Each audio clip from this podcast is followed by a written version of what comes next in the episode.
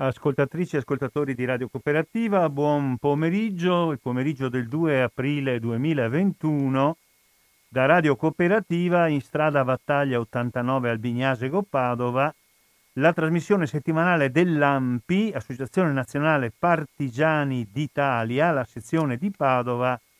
La voce che sentite è quella di Maurizio Angelini. Diamo inizio alla nostra trasmissione anticipandovi che oggi ci metteremo in contatto con una signora che si chiama Palma Roseti e vive nelle vicinanze di Vicenza, ma come sentirete è di origine meridionale della Lucania, della Basilicata, una signora che ha vissuto diversi anni in Uruguay, come succede a molti italiani, e che ha vissuto una esperienza particolarmente tragica e negativa, la morte di suo figlio Luca Ventre, morte avvenuta il primo gianno, giorno dell'anno del 2021, quindi tre mesi fa, è avvenuta, ma sentirete tutto dal racconto della signora Palma, in circostanze assolutamente tragiche, assolutamente poco chiare, perché è avvenuta nel momento in cui suo figlio, Luca Ventre, in preda ad una grave crisi nervosa, si era introdotto all'interno dei locali eh, dell'ambasciata italiana a Montevideo, la capitale dell'Uruguay, e qui, e qui sentirete che le ricostruzioni dei fatti sono molto confuse e contraddittorie, sta di fatto che quel giorno Luca Ventre, che aveva 35 anni e che viveva da parecchi anni in Uruguay, pur essendo eh, cittadino italiano, nelle, eh, nel corso della mattinata del primo gennaio eh, 2021 è morto, non si capisce se sia morto all'interno dei locali dell'ambasciata italiana, non si capisce se sia avvenuto sulla base di un intervento di placcaggio violento che ai suoi danni hanno operato degli agenti uruguaiani all'interno dell'ambasciata, non si capisce se sia morto dopo il trasporto del suo corpo vivo, già cadavere, all'ospedale di Montevideo. Insomma, ci sono tantissimi interrogativi sulla morte di questo giovane che richiamano i temi della verità giudiziaria e politica e della dignità eh, dell'essere umano, rapportata se volete anche dal fatto che Luca Ventra era un cittadino italiano. Ecco, abbiamo deciso di occuparci di questa questione e adesso mi darete qualche minuto di possibilità di farvi sentire della musica perché io cercherò, e spero di riuscirci, naturalmente di mettermi in contatto con la signora Palma Rosetti che del povero Luca Ventre è la, eh, è la mamma. Quindi vi faccio sentire un po' di musica e parto con, eh, con il tentativo di telefonata.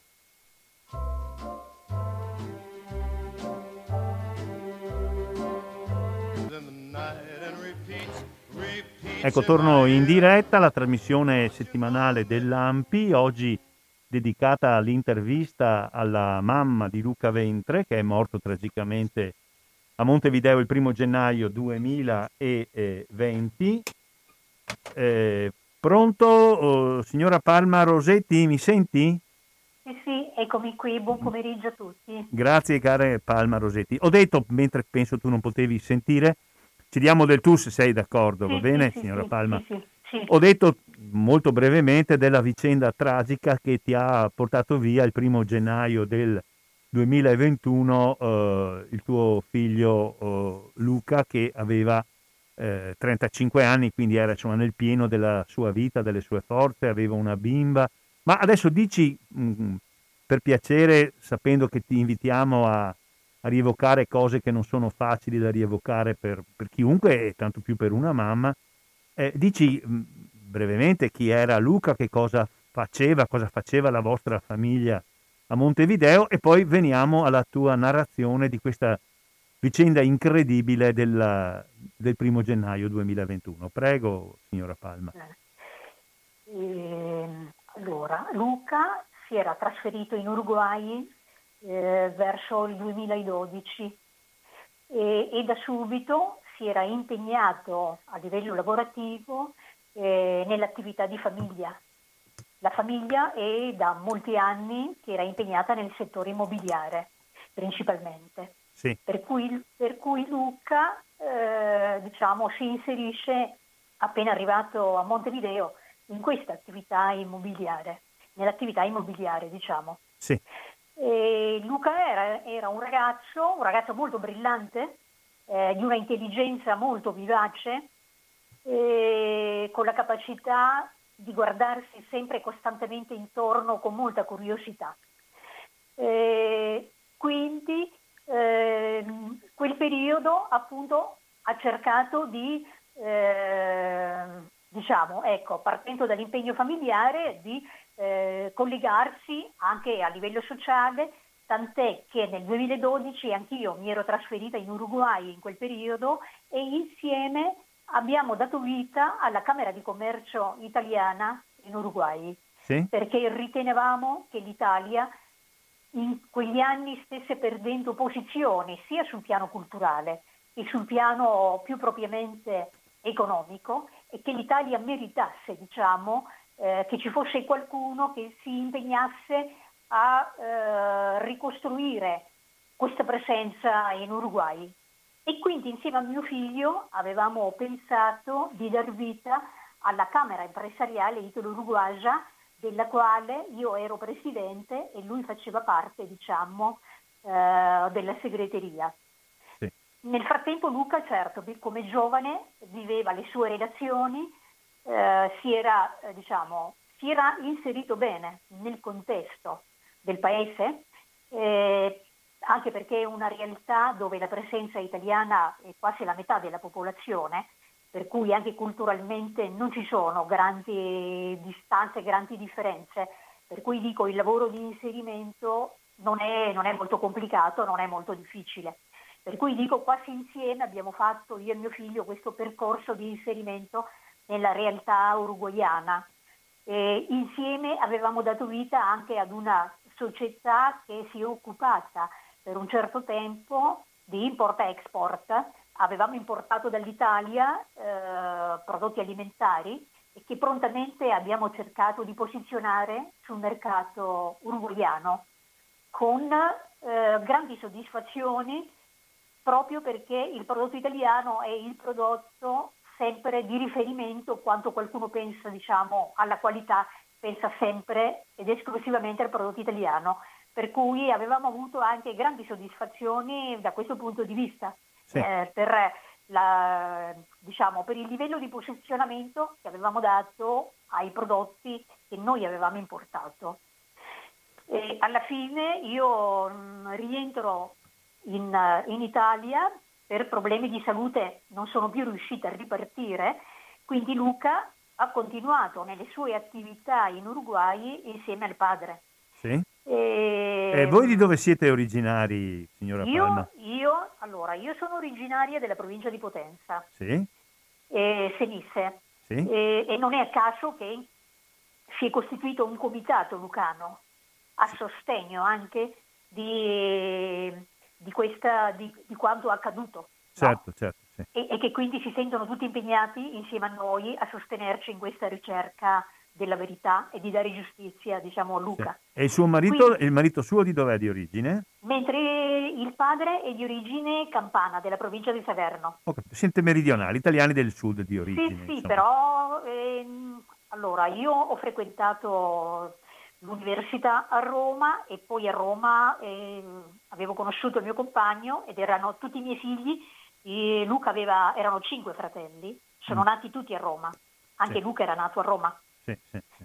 E, e, poi diciamo nel 79 abbiamo iniziato la cosiddetta emigrazione ecologica, no? Eh, perché se- cioè, noi ci sentivamo responsabili di questi bambini, pensavamo che dovessero crescere in ambienti diciamo eh, un po' meno eh, inquinati sì. e in ambienti un po' più piccoli anche, dove il controllo sociale poteva essere maggiore da parte nostra come famiglia sì. e quindi nel 79 abbiamo deciso di emigrare verso una piccola provincia che è Vicenza. Sì. E, e, quindi ci siamo ritrovati appunto a Vicenza dal 79 e, e a tutt'oggi siamo, siamo sì, in provincia di Vicenza, ho capito. Comunque insomma il vostro inserimento, il vostro familiare e quello di Luca in Uruguay era stato un inserimento positivo, buoni risultati dal punto di vista economico, possiamo dire anche finanziario e vi eravate anche inseriti nella realtà associativa, insomma, eh, della, degli italiani in Uruguay, avevate preso questa iniziativa di fondare questa Camera di Commercio Italo uruguayana, ecco, quindi si parte da una situazione non certo di emarginazione, di difficoltà. Ecco, certo, ecco, benissimo. Certo. Veniamo adesso invece alla parte più triste della narrazione. E il problema è che Luca, eh, credo, credo eh, eh, anche la mia assenza probabilmente ha generato qualche, e aumentato qualche crisi. Eh, Luca, siccome mh, mm, negli anni precedenti aveva, aveva, subito anche un incidente eh, col motorino, sì. per cui era stato anche lui in pericolo di vita, ma l'aveva scampata, diciamo, eh, in quel periodo, però tutta una serie di fatti gli avevano portato delle leggere, delle leggere forme di depressione anche. Questo no. incidente, scusa, eh, Palma avviene in Italia o in Uruguay? Sì, sì in Italia, quando avviene in Italia. In Italia. Vabbè, ha un incidente in motorino come tanti ragazzi. Sì, sì, sì, sì. mentre andava a scuola è stato sbalzato per una buca della strada, è stato sbalzato il motorino ed ha avuto gravi, gravi, gravi, conseguenze in quella fase, in quel periodo. E quindi sono successe tutta una serie di situazioni che gli hanno portato eh, una leggera forma di depressione. Mm-hmm. No? E, io cercavo di non perdere il contatto con lui, però chiaramente io come madre, come genitore, cercavo anche di eh, lasciarlo vivere, perché era giusto che lui vivesse, che facesse le sue esperienze, che trovasse le sue soluzioni, no? Mm-hmm. Perché un genitore giustamente non deve mai sostituirsi ai propri figli, perché altrimenti i figli non saranno mai in grado di conoscere le proprie capacità certo. e di individuare le proprie soluzioni, no? Certo. Quindi sempre ho cercato, io come genitore, di stare dietro a lui, cioè lui sapeva che in ogni momento noi potevamo esserci nel caso avesse bisogno di qualcosa. E quindi anche in Uruguay diciamo, ha funzionato allo stesso modo. E dopo, eh, per quanto riguarda le relazioni personali, lui da circa due anni aveva cominciato a frequentare questa, una persona che poi diciamo, è quella che è diventata la madre di sua figlia. No? Sì. Infatti Luca ha avuto a giugno dell'anno scorso eh, ha avuto una bambina, una bellissima bambina che si chiama Clara e che oggi ha nove mesi. Però co- questa relazione eh, per lui non era molto soddisfacente e infatti stava cercando di uscirne con tutte le difficoltà del caso, diciamo. E, Ma questa bambina, questa bambina, nasce in Uruguay? Sì, sì, questa bambina nasce in Uruguay. Sì. E la mamma e... di questa bimba è uruguayana o italiana? Sì, è uruguayana. È uruguayana. Quindi lui si costruisce sì. anche una relazione affettiva e poi ha questa certo, bimba. Certo, sì, certo. E solo che, ecco, queste, queste, forme depressive che lui viveva, no? E probabilmente eh, leggevo che a livello statistico specialmente i periodi festivi sono i periodi che accelerano anche sì. e fanno emergere con più forza delle forme depressive. E quindi Luca probabilmente stava vivendo questa fase nel periodo, negli ultimi giorni di dicembre, perché io con lui avevo un uh, contatto telefonico quasi giornaliero. E quindi lui costantemente mi faceva presente che voleva andare via e che era disposto a lasciare tutto perché non ce la faceva più, perché non stava più bene, voleva andare via, voleva allontanarsi dalla realtà uruguayana. Ma andare tempo. via voleva dire tornare in Italia? Sì, sì, sì. sì, sì. Mm. E quindi io ogni volta cercavo di tenerlo a bada e dico guarda, adesso siamo in una fase che è un po' complicata anche, mm. dove i rientri anche sono difficili. E ci programmiamo il rientro per febbraio quantomeno, no? così vediamo se eh, diciamo, è più facile, è più possibile, ma lui probabilmente questa attesa, questa attesa eh, probabilmente non, non, l'ha vista con favore eh, e quindi non è un, eh, perché altrimenti sarebbe incomprensibile capire come mai lui il primo gennaio eh, va in ambasciata. Il primo gennaio di quest'anno, del 21, sì, del, il primo del, dell'anno, certo. Sì, il primo dell'anno, alle 7 di mattina lui va in ambasciata e quello è un indice di una, di una persona che viveva una condizione di disagio personale eccezionale e che quindi era alla disperata ricerca di una soluzione, perché lui voleva a tutti i costi che qualcuno si prendesse cura di lui, che lo proteggesse, che gli desse una mano, che lo aiutasse e velocemente a rientrare in Italia. Sì. Perché altrimenti non si riesce a capire come mai questa persona eh, si muove eh, in un momento in cui eh, diciamo sembra incomprensibile, no? E invece quando una persona vive una condizione di disagio, eh, probabilmente perde anche il collegamento col tempo, perché l'unico impegno che ha è di trovare la soluzione ai suoi problemi, al suo problema.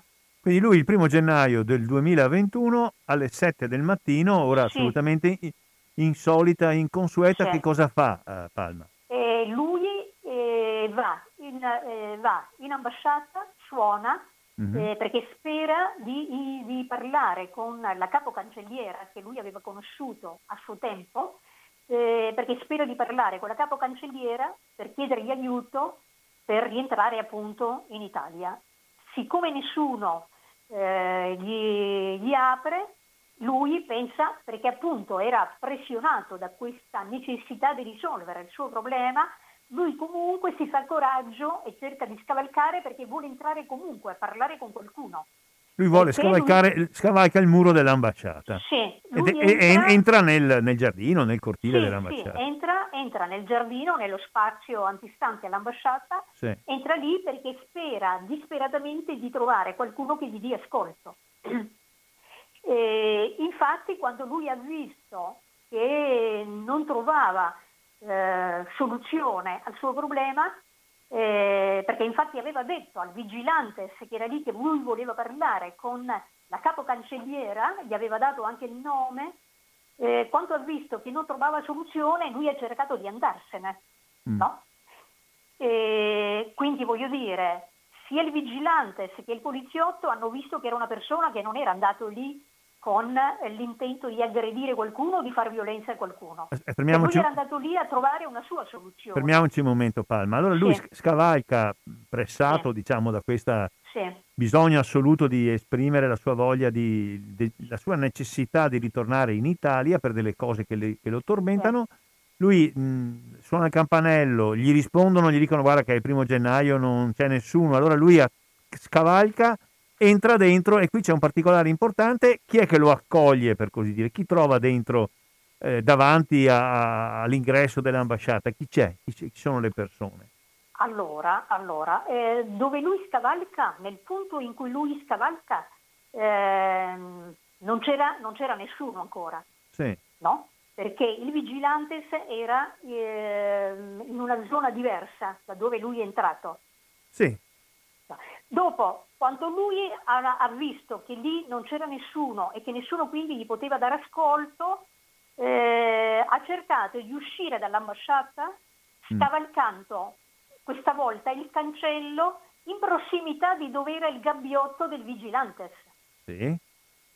Ed è in quel momento che il vigilantes ha visto che lui se ne stava andando e lo ha tirato giù per i piedi. Scusa eh, Palma, e questo questi fatti, questa successione, cioè lui che suona, sì. lui che scavalca, lui che cerca, lui che sì. dice adesso vado via, non c'è nessuno. Sì. Da dove, da dove la prendi? Fotogrammi, ci eh, sono spiega, i fotogrammi, eh. ci mm. sono i fotogrammi, mm. i video dell'ambasciata che raccontano tutto quello che è successo, da quando Luca ha scavalcato mm. il, diciamo, il cancello d'ingresso mm-hmm. eh, fino diciamo, eh, che racconta tutto quello che è accaduto in quella mm. mezz'ora all'interno dell'ambasciata. Quindi... Per cui si vede che Luca viene tirato giù da questo vigilantes mm-hmm. e nonostante che Luca si mette subito con eh, in ginocchio, con le mani dietro la testa, mm. eh, perché si arrende e vuol far sapere che lui non è andato lì per fare del male a nessuno, mm. no? Nonostante quello, mm. eh, il poliziotto lo butta a terra sì. e per circa mezz'ora li tiene stretto eh, con un braccio, lo tiene stretto intorno al collo per circa 20 minuti. Quindi gli passa un braccio sotto il collo, Sì, lo stringe sì, e lo blocca sì. così. Sì, con una mossa che chiamano anello di judo. Sì, sì, è una mossa delle, delle arti marziali Sì, che viene usata sì, anche dai... sì. E E- Luca e- ma, chi, ma chi è questo Luca vigilante? quindi ha cercato, Luca ha cercato in quel momento di, eh, di difendersi, di sopravvivere a quella morsa micidiale. Sì. no? E ha cercato in tutti i modi e disperatamente, informando che gli stava mancando l'aria, che stava morendo. Mm. E, e nonostante quello, infatti lui, il suo corpo presenterà delle scoriazioni Mm. alle mani, ai piedi, perché eh, lì c'è della brecciolina dove lo hanno messo a terra, dove lo hanno buttato a terra, Sì. e quindi lui eh, nel tentativo di, eh, di liberarsi da questa mossa, perché Luca era un ragazzo che era di 90 kg anche, Sì. no? Era alto 1,75, Sì. era 90 kg, quindi era un ragazzo diciamo Mm. non mingherlino. Sì, certo. Quindi lui ha cercato di difendersi Sì. eh, di- e di sopravvivere a questa morsa micidiale. Mm. Infatti nel suo corpo, eh, nelle le sue mani, i suoi piedi, nella parte frontale avevano molte scoriazioni, i suoi jeans erano eh, rotti da questo brecciolino, no? Sì, Quindi certo. quello era un indice che lui aveva cercato di, Di resistere, di liberarsi. Sì, sì. di liberarsi, però purtroppo... Ma chi, chi- chi sono, le, le- chi sono le- le- i rappresentanti delle, in questo caso diciamo forze dell'ordine, che sono presenti? Chi è quello che gli fa questa mossa che gli provoca E tanti... lei in questo- e Ecco, allora, eh, il diciamolo. in questa mossa, questa mossa è del poliziotto uruguaiano. Quindi è un poliziotto della polizia uruguaiana. Sì, sì, il poliziotto uruguaiano che a sentire l'ambasciatore, questo Mm. poliziotto era stato contrattato secondo le loro abitudini, quello Mm. che racconta il nostro ambasciatore, Mm. perché siccome lui se n'era andato in vacanza Mm. nel- per le feste di fine d'anno, Sì. aveva, conta- aveva contrattato questo poliziotto uruguaiano Mm, a, a difesa, diciamo, Mm. della sua abitazione. ho No? capito. E questo è un Eh, poliziotto della polizia, è armato, è lui che Sì. fa questa mossa che, Sì, che inchioda, che blocca a terra eh, sì. Luca Ventre. E poi c'è Sì. un'altra persona presente, mi pare, oltre a lui. Chi c'è dentro? E c'è il vigilantes, sono Sì. due le persone, c'è Sì, il sì. vigilantes e, e il poliziotto. Chiaramente il vigilante sottostà a quelle che sono le decisioni del poliziotto. Mm. No? Come queste, Eh, queste due, scusami, queste due persone, un poliziotto della polizia ufficiale e diciamo uno della- di una polizia privata, insomma, come di una compagnia, Sì. come quelle che ci sono anche qui in Italia, no? Sì, Eh, eh, uno di loro due, il poliziotto, si assume il compito di bloccare a terra Luca Ventre e l'altro è presente e assiste. Sì. E tutto questo, tu lo dici, lo sai, perché re- risulta sempre... Tutto questo è registrato Da- dai, eh, dai video, dal, eh, ci sono eh, dai fotogrammi. Certo, diciamo, ci sono degli impianti di videosorveglianza, certamente Certo. davanti a una bracciata dentro, e si vede da quello. E Certo. questa, e questa, e questa mossa di, di blocco a terra che viene fatta ai danni di Luca, dicevi che dura quanto, secondo i, vi- i Circa fotogra- 20 minuti. Circa 20 minuti. Mm, ho Per cui. Luca, dopo già alle sette e mezza non si muove più, non si muove più. Mm, E quindi, e quindi loro cosa fanno? Mm. Eh, pensano, pensano di eh, trasferirlo eh, al pronto soccorso e decidono, sì, eh, dopo una serie di contatti telefonici che hanno avuto, mm, eh, decidono alle 8 meno un quarto, alle 8 Sì. meno un quarto di trasferirlo all'ospedale più vicino. Scusami, scusami, ha- scusami Palma, questi contatti telefonici che sono stati chiaramente registrati partono da poliziotto e vigilante e vanno a chi? A chi loro si rivolgono? Eh, allora, quello che noi abbiamo in questo momento, noi abbiamo solamente la registrazione delle telefonate che sono arrivate al 911, cioè al posto di polizia. Sì, fatte dai due poliziotto e vigilante? Sì, ci mancano, ancora non sono state consegnate Ah, altre telefonate tabulati dove Sì. si deve andare a vedere con chi mm, sono stati in contatto telefonico quella mattina. ho capito. Oltre Ma voi avete 911. sentito il, il- il testo, il parlato di queste telefonate del poliziotto e del vigilante al 911? Certo, cosa, allora, cosa dicono? Nelle, eh. allora nelle, nelle, prime telefonate eh, il poliziotto che chiama il 911 eh, fa presente appunto che hanno fermato una persona e in sottofondo Luca dice subito ah, eh, non mi muovo, non mi muovo, perché Luca si è arreso. No? Sì, sì. E dalla centrale chiedono se la persona fosse eh, armata. Sì. No? E questi poliziotti rispondono che no, non è armato. Sì. Perché nel frattempo hanno avuto modo di vedere che la borsa che portava Luca mm. aveva solamente un libro, il cellulare, i suoi documenti e non aveva nient'altro. Aveva il passaporto quindi, in questa busta, sì, in questa quindi avevano avuto tutto il tempo di sì. andare a vedere che era una persona che non era andata lì mm. con l'intento di aggredire o di far violenza a qualcuno. Quindi non portava, diciamo. non esibiva armi, né no. le nascondeva né le celava no. dentro la borsa. Certo. E questo lo dicono loro, insomma, è, il, certo. è il sì, testo delle loro telefonate. Nel contatto telefonico viene sì. evidenziata questa cosa, cioè questo colloquio, dove si danno e si ricevono queste informazioni. Ma no? il 911 cosa dice di fare a questo poliziotto? Cosa e... gli dice?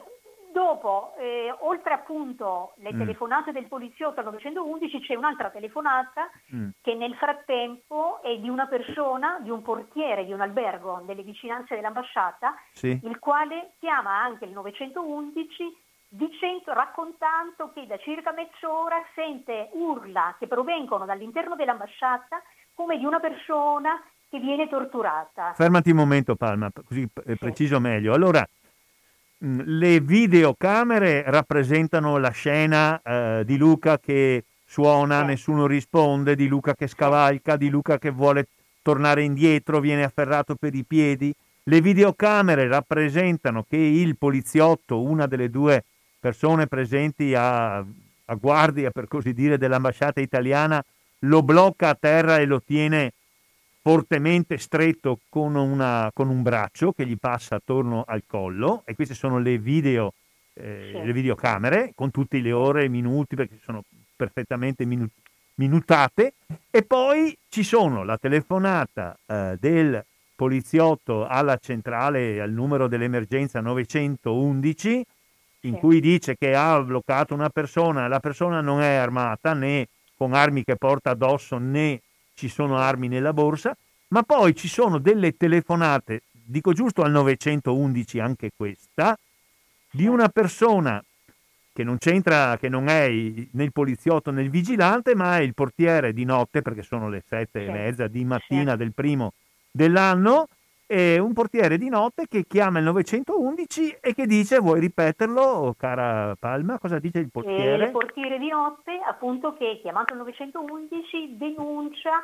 sì. eh, questo fatto, cioè averse, era da, da, circa mezz'ora che lui avverte urla che provengono dall'interno dell'ambasciata, urla di una persona come se venisse torturata, sì, sì. da circa mezz'ora. Mm. Ed era il tempo che Luca ha subito diciamo, eh, questa stretta al collo sì. da parte del, del poliziotto. Sì, sì, Perché durante appunto il contatto telefonico tra il poliziotto e la centrale del 911, nel sottofondo si sente Luca che disperatamente cerca di far capire al poliziotto che lo sta ammazzando, che sta morendo, che gli manca l'aria. Senti, in queste se vuoi dirlo perché mi rendo conto che io faccio delle interrogazioni su, su un po' sulla carne viva. Ma nella telefonata del poliziotto al 911 la voce del tuo Luca parla in italiano, in spagnolo, cosa dice Luca? Beh, Luca, dal momento che aveva a che fare con poliziotti uruguayani, parla in, in, parla in castigliano, sì, e, e, e, e che certo. cosa dice?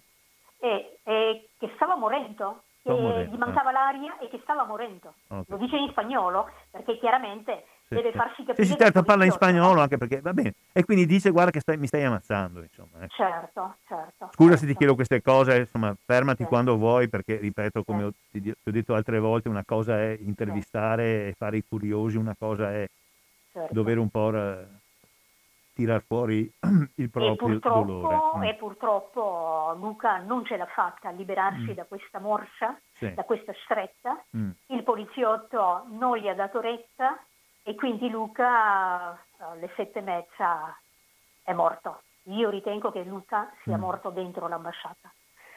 Ma il, Eh, allora il poliziotto e il vigilante, eh, dopo questa mezz'ora di sì, strangolamento, perché Sì. sembra che sia questo, è molto probabile che Sì. sia questo, cosa fanno?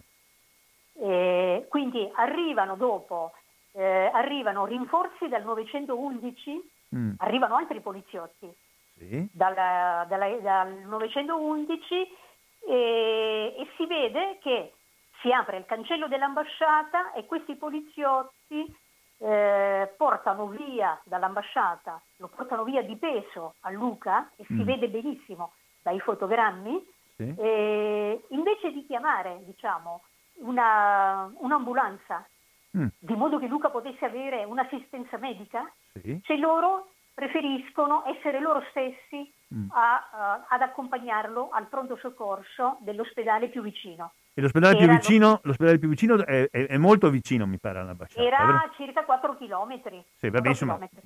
Sì. 10 Era minuti, insomma, 5 Sì. minuti, dipende dal alla- Sì. primo gennaio, non credo che ci fosse un grande traffico alle 7 e mezza di Certo, mattina. certo. Allora, Però- atten- attenzione, scusami, cari Sì. ascoltatori e ascoltatrici, anche qui noi- non è che noi stiamo facendo conclusioni affrettate, ma eh, lo, lo strangolamento di questa persona per 30 minuti le sue invocazioni di essere liberato non sono un racconto, ma sono un fatto obiettivo testimoniato dalle videocamere.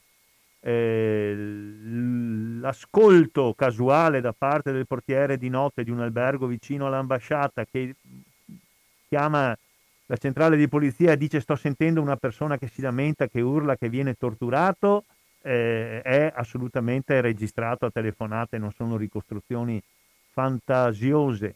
I poliziotti che sono dentro, il poliziotto e il vigilante che stanno dentro l'ambasciata, chiamano la mh, polizia, i loro colleghi, il loro collega del poliziotto, non chiamano come verrebbe da fare a chiunque, anche, anche a uno che avesse sbagliato, insomma, a fare una manovra e si accorge che ha fatto più male di quello che voleva o che doveva fare a una persona che lo aveva minacciato, poi abbiamo visto che è discutibilissimo che avesse minacciato qualcuno, ma mettiamo che uno abbia fatto anche una mossa sbagliata, insomma, se ti accorgi che uno sta male, cosa chiami?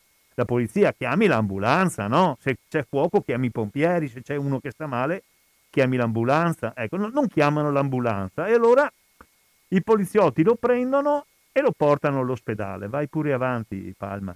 Sì, e quindi anche dai fotogrammi si vede molto bene che Luca viene portato via di peso eh, dall'interno dell'ambasciata e quindi viene messo in una macchina della polizia Sì? e, e da lì viene trasportato al pronto soccorso dell'ospedale, dell'ospedale di Clinicas, che è diciamo, eh, l'ospedale universitario. Sì, il, no? il policlinico di... di- Policlinico, Bene, sì. sì. Ehm, E, quindi, cosa strana però, vediamo, sempre questo fo- viene registrato dai fotogrammi, che i poliziotti arrivano al policlinico, nello spazio davanti al pronto soccorso, invece di eh, aiutare la persona e quindi di chiedere che, che subito venisse data assistenza medica alla persona, sostano 15 minuti con Luca in macchina, sostano 15 minuti eh, davanti al pronto soccorso.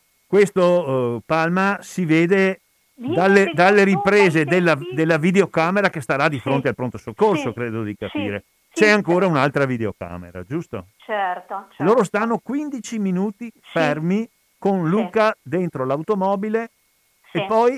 E poi? E, e da, questi, da questi fotogrammi si vede anche che a volte c'erano, c'è qualche persona che ha cercato di avvicinarsi per capire e questi li hanno allontanati, non volevano che nessuno si avvicinasse Mm. alla macchina. Sì. Per cui dopo circa 14-15 minuti di attesa eh, aprono la macchina, aprono gli sportelli e tirano fuori per i piedi Luca dalla macchina e lo posizionano su una sedia a rotelle Mm? e lì si vede molto bene che Luca viene preso di peso, perché Luca non si regge in piedi, viene preso di peso da questi poliziotti, viene sistemato su una sedia a rotelle, e Mm. tant'è che quanto in cinque sono i poliziotti che lo reggono, quindi vuol dire che era una persona che non si reggeva, era una persona che non c'era già più. Sì. Eh, infatti, quando lo, stanno per entrare nella porta della, dell'emergenza, eh, Luca tenti a scivolare verso, eh, tenti a scivolare a terra. Sì. Perché non, non, non, aveva presa, non aveva proprio più nessuna presa, non c'era più. Sì. Quindi, quindi Luca entra nel pronto soccorso. Aspetta, scusami, e... scusami Palma, ma allora il trasporto da terra del cortile dell'ambasciata all'automobile della polizia lo fanno i poliziotti sì. che non hanno chiamato nessuna sì, ambulanza. Sì, sì lo portano Ar- di peso. Arrivano al pronto soccorso del Policlinico di Montevideo. Stanno fermi 14-15 minuti, poi i poliziotti, da quello che dici tu, senza nessun medico, senza nessun sì. infermiere, si procurano sì. una sedia a rotelle, sì. caricano Luca che appare inanimato sull'ambulanza, eh, lo ritirano su, sulla, scusami, sulla, sulla, su una sedia a rotelle, che evidentemente si erano procurati dentro il policlinico, eh, lo sistemano perché sta nel, nel suo essere inanimato per scivolare, per cadere a terra, e lo portano dentro il policlinico. E le immagini della videocamera finiscono qui nella consegna, per così dire, al policlinico? Certo. Okay. Sì, noi abbiamo chiesto, il nostro avvocato in Uruguay ha chiesto se il policlinico poteva consegnarci anche le immagini eh, di quello che poteva essere successo all'interno sì. del pronto soccorso, sì. però a tutt'oggi non sì. siamo riusciti ad avere queste immagini. Okay. Diciamo. Però ehm, io qualche tempo dietro sono riuscita ad entrare in contatto con la dottoressa che alle 8 di mattina iniziava il turno sì. eh, presso il pronto soccorso. Perché il padre mi aveva raccontato che eh, parlando con questa dottoressa, questa dottoressa aveva detto al padre che Luca in realtà glielo avevano consegnato morto. Aspetta, la dottoressa è una dottoressa che eh, deve fare il turno de- della giornata, quindi avrà avuto le consegne dai colleghi che avevano sì. fatto la notte. A un certo momento la chiamano d'urgenza all'interno per dirgli guarda che c'è uno che sta sì. male ed è lei che riferisce al papà eh, di Luca che eh, Luca era morto quando lo ha visto sì. e a te che l'hai raggiunta via Facebook, mi dicevi ieri. Sì, cosa... io l'ho contattata via Facebook sì. e lei mi ha inviato cinque audio e in questi cinque audio mi ha raccontato appunto che poiché io le ho chiesto, dico, eh, mi racconti per favore gli ultimi momenti di vita di mio figlio? Certo. E lei invece purtroppo mi ha detto guardi, non le posso raccontare nulla perché quando io sono stata chiamata che c'era un arresto cardiaco, una persona in arresto cardiaco, io sono arrivata e ho trovato Luca da solo in una stanzetta, nessuna, con nessuno che mi potesse dare informazione di quello che poteva essere successo mm. o di che problematica Luca avesse avuto, sì. non ho trovato nessuno. E quindi eh, Luca mi è stato consegnato già morto, quindi non ho potuto fare nulla, non ho potuto fare nulla. Quindi la dottoressa ti ha detto che ha avuto questa... Me l'ha confermato. Ha, detto prima al papà di Luca e poi a Sì. te che ha avuto questa chiamata Sì. d'urgenza mentre era appena Sì. arrivata e stava ricevendo le consegne dei malati, non so, del reparto, del pronto soccorso che prendeva in consegna. A un certo momento gli dicono, dottoressa, corra, corra, c'è una persona in arresto cardiaco e quando è arrivata al luogo in cui doveva andare, eh, non ha trovato dei colleghi che stavano cercando di rianimare o dei infermieri che facevano, che ne so, il massaggio cardiaco, ha trovato un cadavere, dice la dottoressa. Sì, non ha Così. trovato nessuno. Questo ha ti trovato dice la dottoressa, ho capito. Sì, Sì, sì. sì, sì. E comunque noi questa conferma di Luca giunto morto in ospedale Mm. eh, lo abbiamo avuto anche perché eh, il padre. È stato avvisato eh, circa, ha ricevuto una telefonata verso l'una e mezza del primo gennaio, no? Sì. Ehm, una telefonata che non abbiamo capito, secondo noi è arrivata è la polizia, qualcuno della polizia. che lo ha chiamato. Aspetta Palma, allora eh, i fatti di cui stiamo parlando accadono tra le 7 e le 8, giusto? Certo, Grosso modo. certo, Il certo. papà di Luca, che eh, lo ripeto per chi si fosse messo in, in ascolto in questo momento, si trovava a Monte eh, Video, come Luca, mentre eh, la mamma si trovava come si trova ora a Vicenza. Il papà di Luca, il signor Ventre, riceve una telefonata probabilmente da parte della polizia verso le 13.30, giusto? Sì, del sì, del sì. giorno del primo gennaio.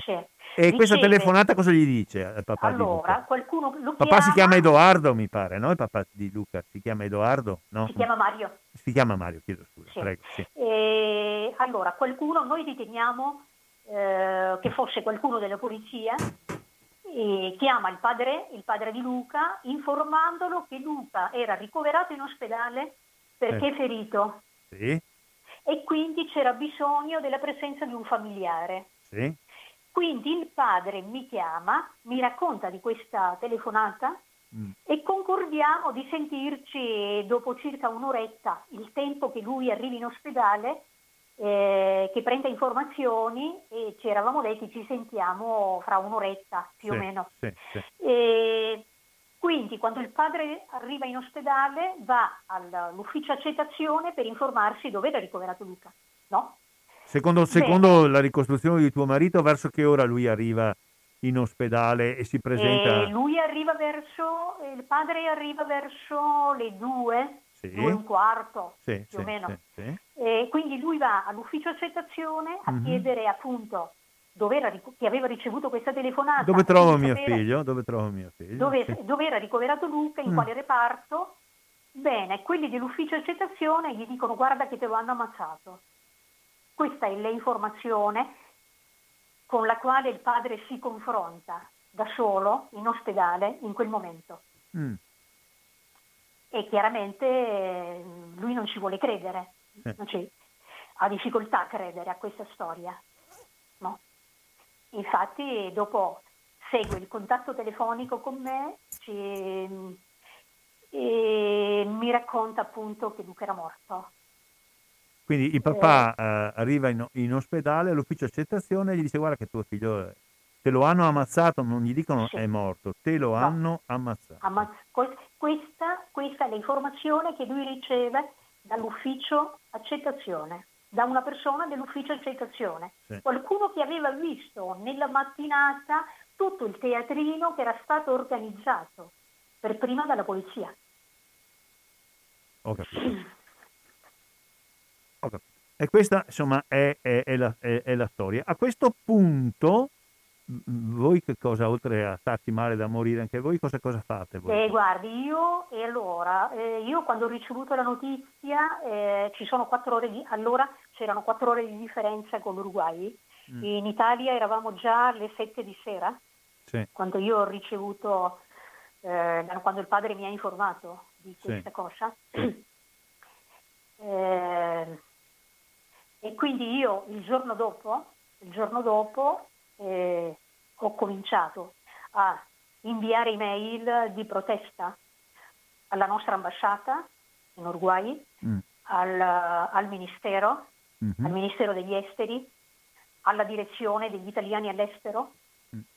eh, a tutti quelli, a tutte le istituzioni che pensavo che avessero una qualche responsabilità per, per quanto era accaduto.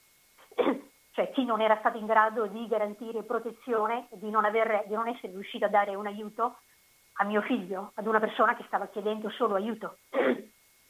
E quindi in quel, eh, dopo queste mie email la unica persona che mi ha risposto il 4 gennaio eh, è stata la dottoressa Del Re, la vice ministra degli esteri, la dottoressa Del Re. Ma Eh, questa sta dove sta? A Roma? Sì, sì, era a Roma. Cioè la vice Sì. del ministro degli esteri, cioè il ministro Sì. è eh, eh, Di Di Maio Maio. e lei è la vice ministra. Sì. Eh. mi ha risposto con una email la vice ministra del Re, eh, ma perché mi ha risposto? Perché io eh, da mm, circa un 20 giorni prima ero stata a Roma, Mm. negli uffici della vice ministra. Perché mi ero incontrata con dei suoi collaboratori perché ero andata a proporre un progetto riguardante la gestione dei flussi turistici provenienti dalle aree dei paesi a rischio migratorio. No? Sì. Eh, e quindi ci eravamo incontrati per vedere la possibilità che c'era di appoggiare un progetto di questo genere. Mm. E, e, quindi avevo incontrato collaboratori diversi della dottoressa Del Re. Quindi probabilmente questa dottoressa Del Re ti ha risposto perché sapeva che certo. tu non eri certo. solo la mamma di, certo. eh, di, Luca, ma eri quella signora che un certo. mese prima era stata da lei e così certo. via. Eh. Certo. Ma perché adesso quando tu dici io eh, facciamo rimproveri, spiega in che cosa consistono i rimproveri che voi fate come familiari alle autorità diplomatiche e consolari italiane. Spiegalo un po'. Allora, guardi, per mm. quanto riguarda la nostra ambasciata, eh, allora, intanto eh, la mancanza di onestà intellettuale, quantomeno. Sì? Perché non è possibile che la nostra ambasciata, il nostro ambasciatore, perché lui appena saputo del fatto è rientrato dal suo posto di vacanza, ferie, ha preso sì. visione, mm. ha preso visione eh, dei video, mm. per cui lui ha visto bene tutta la sequenza di quanto era accaduto e lui stesso ha detto che Luca e ha confermato che Luca era stato portato via dall'ambasciata appeso morto, quindi lui sapeva tutto, mm. nonostante questo nel primo documento ufficiale dell'ambasciata viene detto che Luca si era arrampicato eh, al cancello dell'ambasciata, era caduto, aveva avuto un malore ed era stato portato in ospedale dove poi era deceduto. Sì. Ora, questo è inammissibile. Quindi, inammissibile. Questo, scusami, scusami. Il primo pa- depistaggio parta dall'ambasciata. Scusa Palma, allora sì. tu contesti eh, il fatto che eh, nel comunicato ufficiale che l'ambasciata, l'ho letto anch'io in internet, fa il 2 di gennaio, sì. eh, pur esprimendo le condoglianze, la solidarietà a voi familiari, dice questo signore eh, aveva scavalcato il cancello, era entrato all'interno dell'ambasciata e poi eh, è, è stato trasportato all'ospedale dove è morto. Voi eh, contestate il fatto che di fronte a tutte queste incertezze, a queste contraddizioni che non portano a delle certezze, ma perlomeno aprono delle incertezze, delle contraddizioni e quindi della voglia di sapere, abbiano già sposato la tesi che lui non sia morto per quello quando gli hanno fatto quello che gli hanno fatto in ambasciata, ma sia morto in, in ospedale. Questa è la prima certo. osservazione che voi, sì, che voi certo, fate. Poi?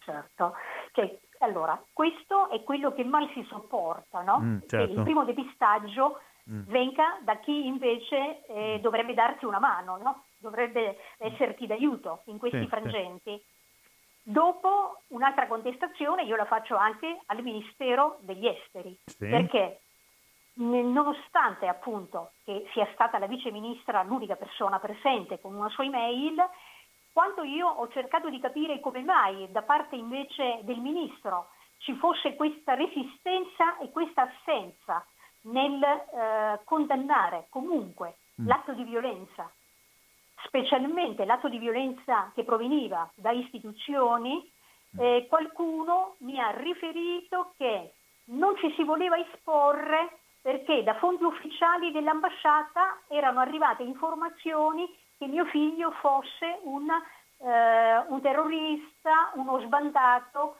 un uh, collegato al traffico internazionale di droga, uh, insomma, un, hanno cominciato diciamo, a, a, a distruggere eh, l'identità di mio figlio attraverso diciamo, eh, informazioni che niente avevano a che fare con la vita di mio figlio. Allora, vediamo, vediamo, se, vediamo, se, vediamo, se ho, vediamo se ho capito bene. Voi vi, fa, vi sareste aspettati un comunicato dell'ambasciata italiana a Montevideo, capitale dell'Uruguay, e o una eh, dichiarazione ufficiale del Ministero degli Affari Esteri, che ha il compito, tra gli altri compiti, quello di tutelare gli italiani all'estero, tra i tanti compiti che ha, che, eh, eh, che dicesse sostanzialmente quello che è certo, a me pare che sia certo, è che nei confronti di questa persona, cittadino italiano, Luca Ventre, ma insomma se anche fosse cittadino del Nicaragua va male e va bene lo stesso, è stata compiuta da parte di un poliziotto uruguaiano un atto di intollerabile violenza. Questo voi volevate che venisse detto e non è stato in nessun modo detto, anzi si sono, non so se sparse, ma accettate delle voci che voi ritenete infamanti a carico di Luca. Dico giusto questo riassunto certo. che ho fatto? Sì, sì. sì. Di che, eh, allora, eh, insomma, l'ambasciata italiana non prende posizione sul fatto dell'indiscutibile atto di violenza che un poliziotto uruguaiano ha compiuto su un cittadino italiano. Aggiungiamo, e tu me l'hai già detto diverse volte, ma farei bene a ripeterlo, che il poliziotto uruguaiano ha compiuto un atto di violenza documentato dalla eh, videocamera ai danni di un cittadino italiano all'interno di, una, di un'area che è territorio italiano, perché l'ambasciata certo. italiana è territorio italiano, l'ambasciata italiana a Montevideo è territorio italiano, l'ambasciata italiana a Nuova York è territorio italiano, l'ambasciata statunitense a Roma è territorio italiano, l'ambasciata dell'Uruguay a Roma è territorio eh, uruguaiano, anche se non so, eh, in via dei Colli della Farnesina. Ecco, quindi l'ambasciata è il territorio del paese che essa rappresenta. Voi avete molto insistito sul fatto che dentro l'ambasciata italiana non c'erano i carabinieri o i poliziotti italiani. Vuoi spiegare questo cortesemente? Sì, guardi, allora, prima di spiegare questa cosa, volevo anche dire che io eh, non solo mi sono rivolta alle nostre istituzioni, alle istituzioni italiane, ma io ho inviato email anche alle istituzioni uruguayane. Sì. E ho inviato un'email alla segreteria del Ministero degli Interni uruguayano, eh, ho inviato un'email all'ambasciatore uruguaiano in Italia sì. e quindi al loro Ministero degli Esteri, uh-huh. eh, chiedendo anche a loro che come istituzioni dovevano avere la capacità eh, di prendere le distanze dall'atto di violenza fatta da un loro connazionale. Sì. Perché non è ammissibile che venga, eh, venga accettato, diciamo, che un loro connazionale non rispetti le leggi anche del suo paese perché in questo caso la, il poliziotto uruguaiano non aveva rispettato eh, diciamo, eh, la legge eh, che prevede, che regolamenta come il poliziotto deve entrare in contatto con il pubblico. No? Sì, certo. ci sono delle precise disposizioni di legge e lui non ha rispettato una legge del suo paese.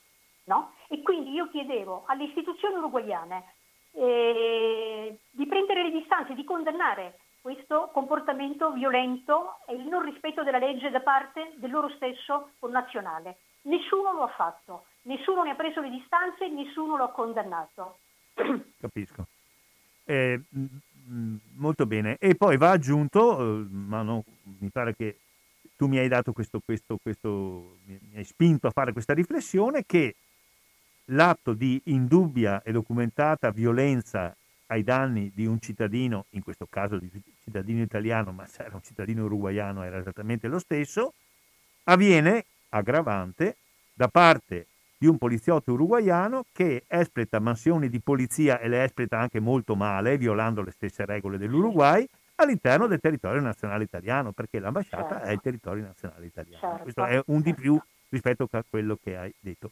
Per andare verso la conclusione, perché dobbiamo sentire se c'è qualche intervento da parte dei nostri radioascoltatori, allora il, il corpo di eh, Luca è stato, scusami se entro in questi particolari, è stato sottoposto ad autopsia in eh, Uruguay eh, e c'è un'inchiesta giudiziaria in Uruguay e poi è stato trasportato stato in Italia, in Italia, ed è arrivato in Italia il primo di marzo e anche in Italia sì. è, stato fatto il, eh, è stato fatto l'autopsia e quindi ci sono un'autopsia fatta in Uruguay e un procedimento giudiziario in Uruguay, un'autopsia sì. ripetuta per così dire in Italia e un procedimento giudiziario in Italia.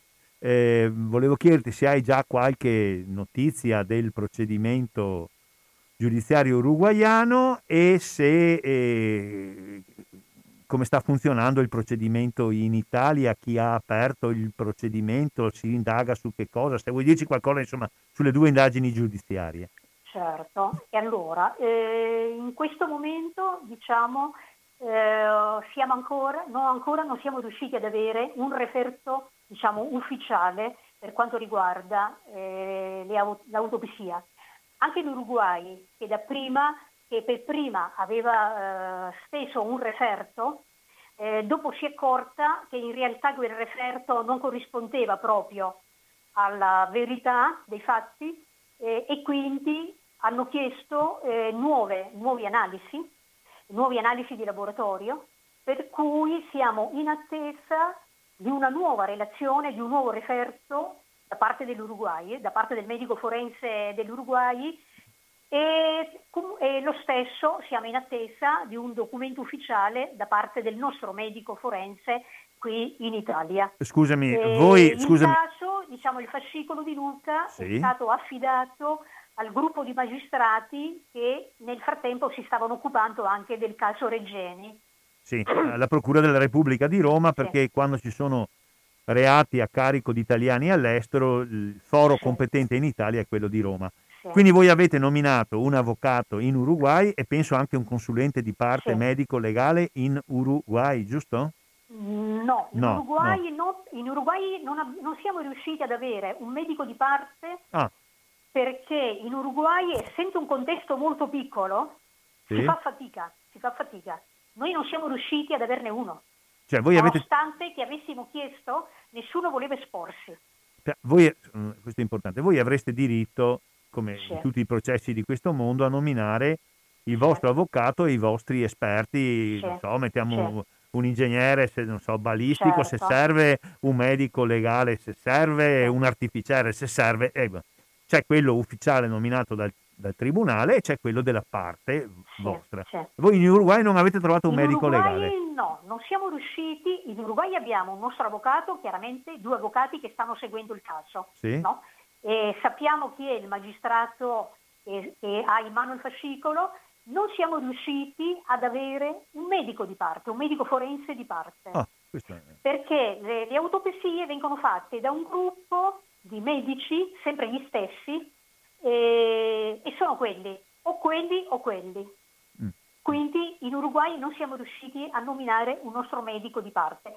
Mm. In Italia, diciamo, siamo riusciti ad avere un nostro medico di parte e quindi diciamo mi sento, mi sento un po' più garantita diciamo ecco in Italia sì, mm, ma sì, non perché è italiano, perché hai, un, perché hai un tuo medico di fiducia che rappresenterà. Certo, sì, sì, dico, mi sento più garantita certo, perché ho certo, avuto questa certo, possibilità certo, certo. Di, trovare, di trovare mm, qualcuno mm. che ha scelto o ha deciso di stare dalla mia parte o di supportarmi, diciamo. Senti, l'ultima cosa che ti chiedo, poi eh, scusami se taglio, ma è stata sì. utilissima e probabilmente dovrei andare avanti ancora di più, ma non possiamo fare solo l'intervista. L'ultima cosa che ti chiedo è che cosa si è creato in Italia e in Uruguay eh, accanto al caso di eh, Luca Ventre. Allora, Dal punto di vista eh, del movimento, dell'opinione pubblica, della certo. gente. Sì.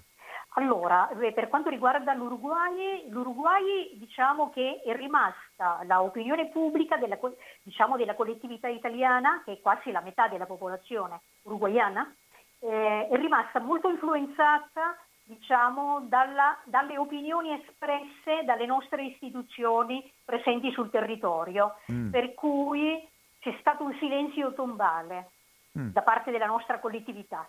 Eh, nessuno ha espresso, ma neanche condoglianze o vicinanze alla famiglia per quanto accaduto, nulla, silenzio.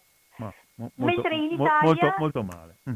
Sì, eh, mentre in Italia, eh, proprio perché Luca, cioè noi come famiglia, eh, io sono originaria della provincia di Potenza, sì. e ogni, specialmente quando i miei figli erano piccoli e c'erano i nonni a Senise, noi ogni anno, ogni anno io andavo con i miei bambini in uh, Basilicata, sì, a casa dei nonni. Sì, tra l'altro eh, Senise è un paese che nel 1980 ha avuto il terremoto, è il terremoto del...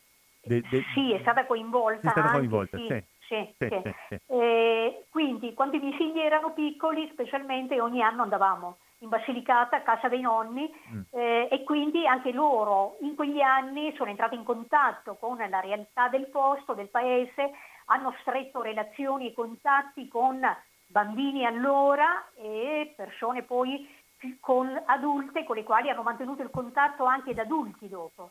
Tant'è che quando hanno saputo che era, quanto era accaduto in Uruguay a Luca, molti ragazzi che appunto lo avevano conosciuto eh, in quegli anni eh, hanno espresso vicinanza sia a noi come famiglia sì, e, sì sì, hanno espreso vicinanza per quanto accaduto. E si è costituito e un comitato, quindi, mi pare di capire. E adesso. quindi, siccome io ho tutta la mia famiglia che è in Basilicata, ci sono mie sorelle, mie sorelle, miei fratelli, mm. eh, far- io ho un fratello che fa parte della compagnia dei carabinieri di, Bas- di Senise, sì. lavora, lavora lì. Eh, sono persone molto rispettate anche nell'ambiente. Cioè tuo fratello e... fa parte dell'arma dei carabinieri? Sì, sì, fa parte, lavora lì presso la compagnia di Senise. E, e, quindi diciamo abbiamo dato vita, siccome io mantengo il contatto anche con la mia regione, io nel 2018 eh, ho partecipato alle regionali, alle, alle, regionali che ci sono state nel, nel marzo del 2018 eh, e ho fatto parte di una lista, sì. diciamo, sì. Eh, che aveva come referente il professor Valerio Tramutoli.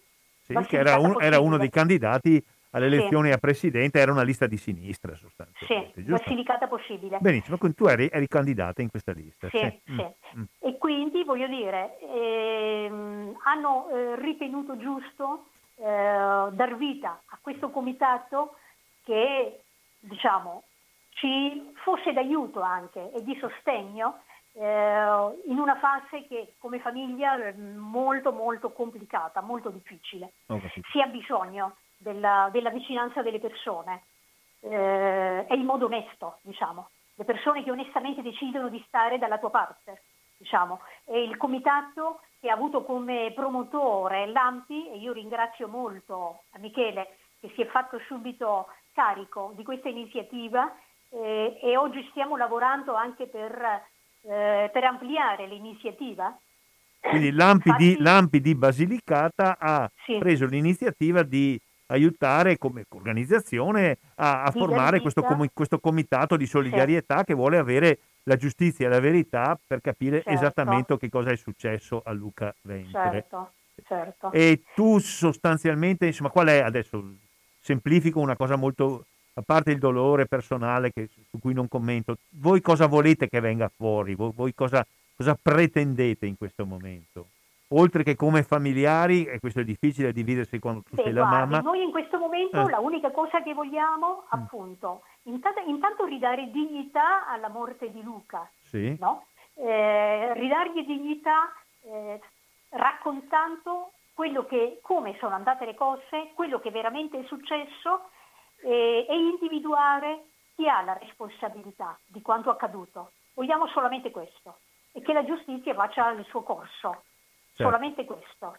Ed eliminare tutta quella spazzatura che costantemente è stata messa in piedi per togliere dignità a mio figlio. Tutto lì. Vogliamo solo questo. E noi condividiamo... Ripristinare, ripristinare la dignità di mio figlio, l'identità di mio figlio. Sì, mio figlio sono... non era uno sbandato, non era un trafficante, non era, non era quello che volevano far sembrare. Ma se anche, mi permetterai conclusivamente che dico questo, ma se anche fosse stato questo, è inaccettabile che una persona venga trattata nei momenti che poi sono stati conclusivi della sua breve vita, perché aveva eh, 35 anni, una bambina di pochi mesi, è inaccettabile che una persona venga così trattata da rappresentanti delle forze dell'ordine e di difensori della sicurezza dei cittadini.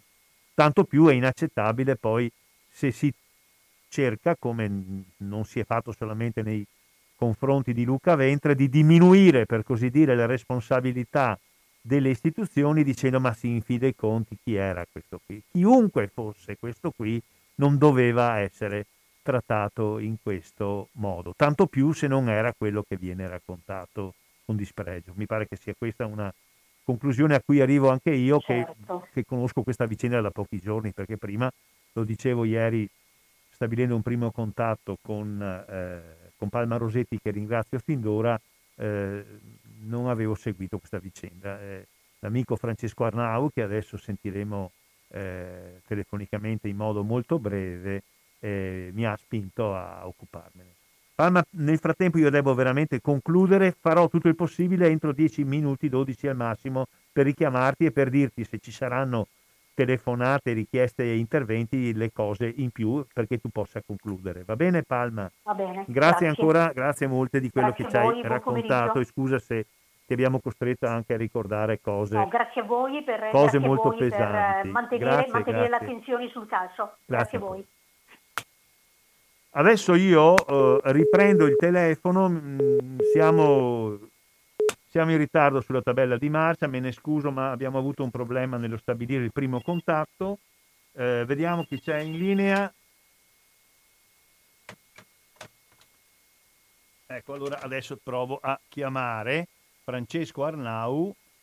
Provo a chiamare Francesco Arnau e lo faccio perché Francesco Arnau è il presidente dell'associazione Lucani nel Veneto e come avete sentito la famiglia di Luca Ventre per parte di mamma è di origine lucana. Un po' di musica, ma pochissimo, detto necessario. Abbiamo in onda in diretta Francesco Arnau, che oltre ad essere un amico e un collaboratore di Radio Cooperativa è anche il presidente dell'associazione Lucani nel Veneto. Qualche minuto di tuo commento, Francesco.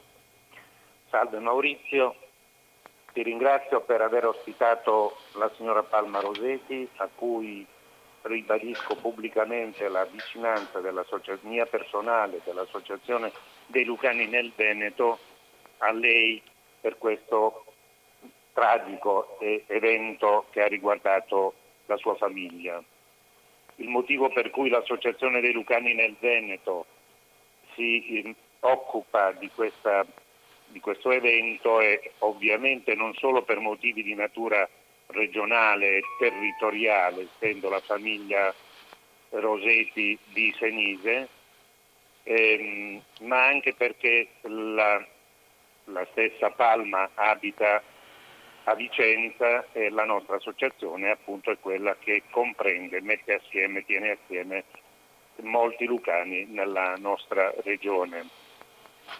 Ma i motivi sono ancora più profondi di vicinanza a Palma e a questo fatto. Ah, mi permetto anche, e Maurizio Angelini sarà d'accordo con me, di esprimere vicinanza anche da parte dell'Associazione Nazionale Partigiani d'Italia di Padova. Certo, confermiamo. Quindi cosa voglio dire? Poiché è stato già tutto chiaramente definito e detto e espresso nella intervista e dalle parole di Palma, credo che sia opportuno ribadire alcune questioni. Oltre l'obiettivo è quello di una mobilitazione che già, come è stato detto, si sta costruendo in Basilicata, attraverso l'Ambi Basilicata, attraverso il comitato eh, Luca Ventre, mettere in evidenza le analogie che ci sono tra questo tragico fatto e altri fatti analoghi di natura nazionale che hanno riguardato cittadini, cittadini italiani in Italia e all'estero. Mi permetto, e spero di non fare comparazioni sbagliate, che questo fatto in qualche modo si avvicina e si associa ai casi di Cucchi in Italia, di Regeni e forse di qualche altro cittadino che è stato privato di diritti.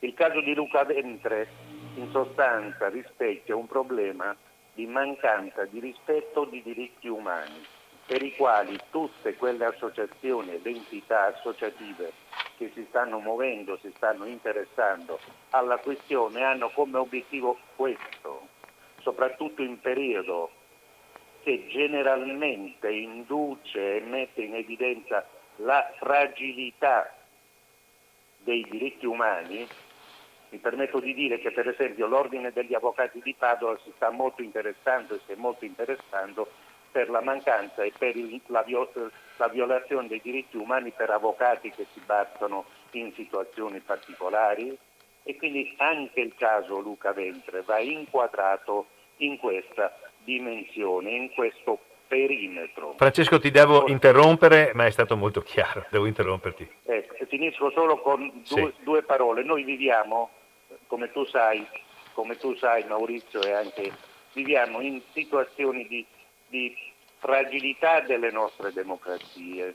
La violazione dei diritti umani sottolinea e mette e richiama i diritti democratici a battersi per il diritto dei diritti umani che un cittadino, come viene sancito da quasi tutte le Costituzioni moderne, sia garantito.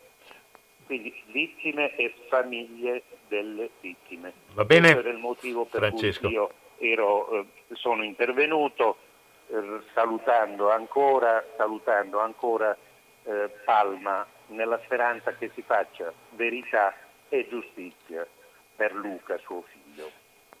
Grazie Francesco, grazie. grazie. Grazie a Francesco. Se arrivano un paio di telefonate essenziali e inerenti di uno o due minuti ciascuna, le ascoltiamo volentieri e così succede. Mi raccomando la concisione. Marghera, prego, Marco.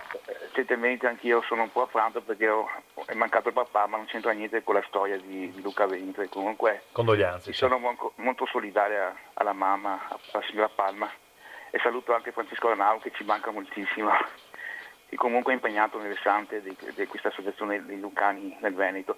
Vorrei sapere, no, mi sembra di aver capito che lui aveva un stato di angoscia, di depressivo, no? Sì. A parte che non è giustificabile quello che è accaduto al cortile dell'ambasciata di quel poliziotto che l'aveva trattenuto con un braccio sì. e il collo. Però devo dire, eh, eh, riguardo alla moglie, cioè non si è fatta sentire. Cioè, si fatta... Eh, adesso sentiremo, sentiremo, dalla mamma, va bene? Sì, appunto questo volevo sentire. D'accordo. Strana la cosa. Ciao. Grazie Marco. Sì. Ecco, si arriva un'altra telefonata, eh, scusandomi per l'estrema essenzialità del tempo che vi viene riservato, la ascolto eh, volentieri, se no eh, vado a, a richiamare eh, la signora eh, Palma Rosetti, la mamma di Luca Ventre. Mi faccio parte di una sollecitazione ulteriore eh, ai nostri ascoltatori e ascoltatrici eh, che eh, se vogliono possono chiamare lo 049 880 90 20. Se volete mandare un messaggio al 345 18 91 685 inerente alla questione di cui abbiamo parlato, cioè la morte tragica e da svelare nelle sue vere dinamiche del cittadino italiano Luca Ventre, morto il primo gennaio 2021 a 35 anni a Montevideo. Allora, eh, niente, siccome non arrivano telefonate, vi faccio sentire un eh, po' oh, di musica e, e, e poi chiamo oh, subito la... Palma Rosetti, la mamma di Luca Ventre. Abbiamo, abbiamo in onda in diretta di nuovo la mamma di Luca Ventre, la signora Palma Rosetti che ci risponde dalla provincia di Vicenza. Pronto? Eccomi, Pronto Palma, sei, sei, in onda, ci senti? Sì. sì, sì ecco, allora sì, abbiamo ricevuto la telefonata di eh, Francesco Arnau che ha espresso tutta la solidarietà dell'Associazione Lucani nel Veneto che ha sottolineato che siamo in presenza eh, della ricerca di verità per la difesa dei diritti umani di una persona di cui si ha diritto di conoscere e dovere da parte delle autorità di ricostruire fino in fondo ciò che ha eh, tragicamente interrotto immeritatamente la sua vita, eh, perché lui con la sua storia, con la sua famiglia, con la sua bambina e perché è un cittadino al quale non si possono negare assolutamente, almeno dopo morto, questi eh, diritti. E poi la telefonata di Marco, un nostro amico di Marghera, qui vicino a Venezia, mh, mm, che voleva chiederti, forse se vuoi puoi dire qualcosa, se c'è qualche contatto che voi avete con, eh, con la compagna di Luca, con la famiglia, insomma, che si era fatta in, si era fatto in, se vuoi dirlo, perché questa è una cosa anche privata, insomma, e poi qualcosa di conclusivo. Ti lascio la parola per concludere. Allora, eh, per quanto riguarda il contatto con eh, la compagna di Luca, eh, io nel rispetto di questa relazione e, e anche perché è nata da questa relazione era nata questa bellissima bambina mm-hmm. si chiama Clara che, sì, oggi, sì. Ha no, che oggi, Ha nove mesi sì, diciamo. eh, io quindi nel rispetto eh, di queste relazioni noi, io mantengo il contatto eh, in Uruguay sia con Monica sì. e, che era la compagna di Luca. E la mamma di Clara, quindi. Sì, e certo. quindi tramite Monica sì, mantengo il contatto, seguo la crescita, diciamo, anche se a distanza della bambina. Della bimba, certo, sì. Ecco. Perfetto, grazie di, que- di questa informazione. E, da parte di Arnau e anche di, eh, di Marco c'è questa nostra solidarietà e, e ci terremo in contatto nei prossimi giorni, forse nelle prossime ore ti richiamerò perché tu ci dia, ma dacci già qualcosa, che cosa c'è? Se uno adesso dice, beh io questa cosa voglio saperne di più, voglio conoscerla di più, c'è un sito internet, c'è qualcosa a cui si può fare riferimento eh, per saperne di più fino in fondo eh, per ricostruire verità e giustizia per Luca Ventre? Eh, come ci si sì, può documentare? Tramite Facebook noi eh, diciamo, mandiamo le informazioni a chi ha voglia di sì. eh, mantenere il contatto e sì. saperne e seguire il caso. Su Facebook spesso mandiamo anche aggiornamenti. Come si chiama questo profilo Facebook nel quale si può entrare? No, no, c'è uno scambio, uno scambio tra persone diverse, mm. amici, eh, ci mandiamo diciamo, documenti. Ho capito. Diciamo, allora consiglio ai nostri ascoltatori e ascoltatrici che volessero saperne di più e magari... anche tramite la stampa, anche la stampa. E magari impegnarsi. Ecco, sì. fate una prima consultazione, una prima navigazione in Facebook, sì. cercate, mettete nel motore di, ricentre, di, ricerca Luca Ventre Montevideo e tutto quello che sì. trovate vi può essere utile. Mi impegno certo. anche come Ampi di Padova nei prossimi giorni a vedere di dare tramite i nostri mezzi informativi eh, le nostre eh, informazioni e stimolazioni e ci manterremo senz'altro in contatto con te, cara Palma Rosetti. Ti ringrazio veramente tantissimo e ti siamo davvero vicini e spero non solo a parole in questo che è dolore ma è anche voglia di giustizia e di riscatto. Certo. Ringrazio voi, ringrazio voi eh, per la vicinanza e per l'impegno che vi siete assunti e per mantenere appunto, come dicevo prima, l'attenzione sul caso. Grazie a tutti. Grazie ancora a Palma Rosetti. E così è conclusa la trasmissione eh, di oggi eh, del... Eh, mi pare che sia il 2 o il 3 aprile, io non ricordo più, non vedo. del 2 aprile 2021, venerdì santo, la trasmissione dell'AMPI che abbiamo interamente dedicato alla vicenda di Luca Ventre, un cittadino italiano che è morto tragicamente e noi riteniamo ingiustamente a Montevideo il primo gennaio 2021. Una storia fresca nel tempo, è molto molto dolorosa e, e motivo, noi pensiamo, di riflessione e di impegno. Da Maurizio Angelini e dall'Ampi di Padova un saluto a tutte e a tutti, pochissima musica e poi in diretta Don Franco Scarmoncin da Radio Cooperativa per la trasmissione Liberamente.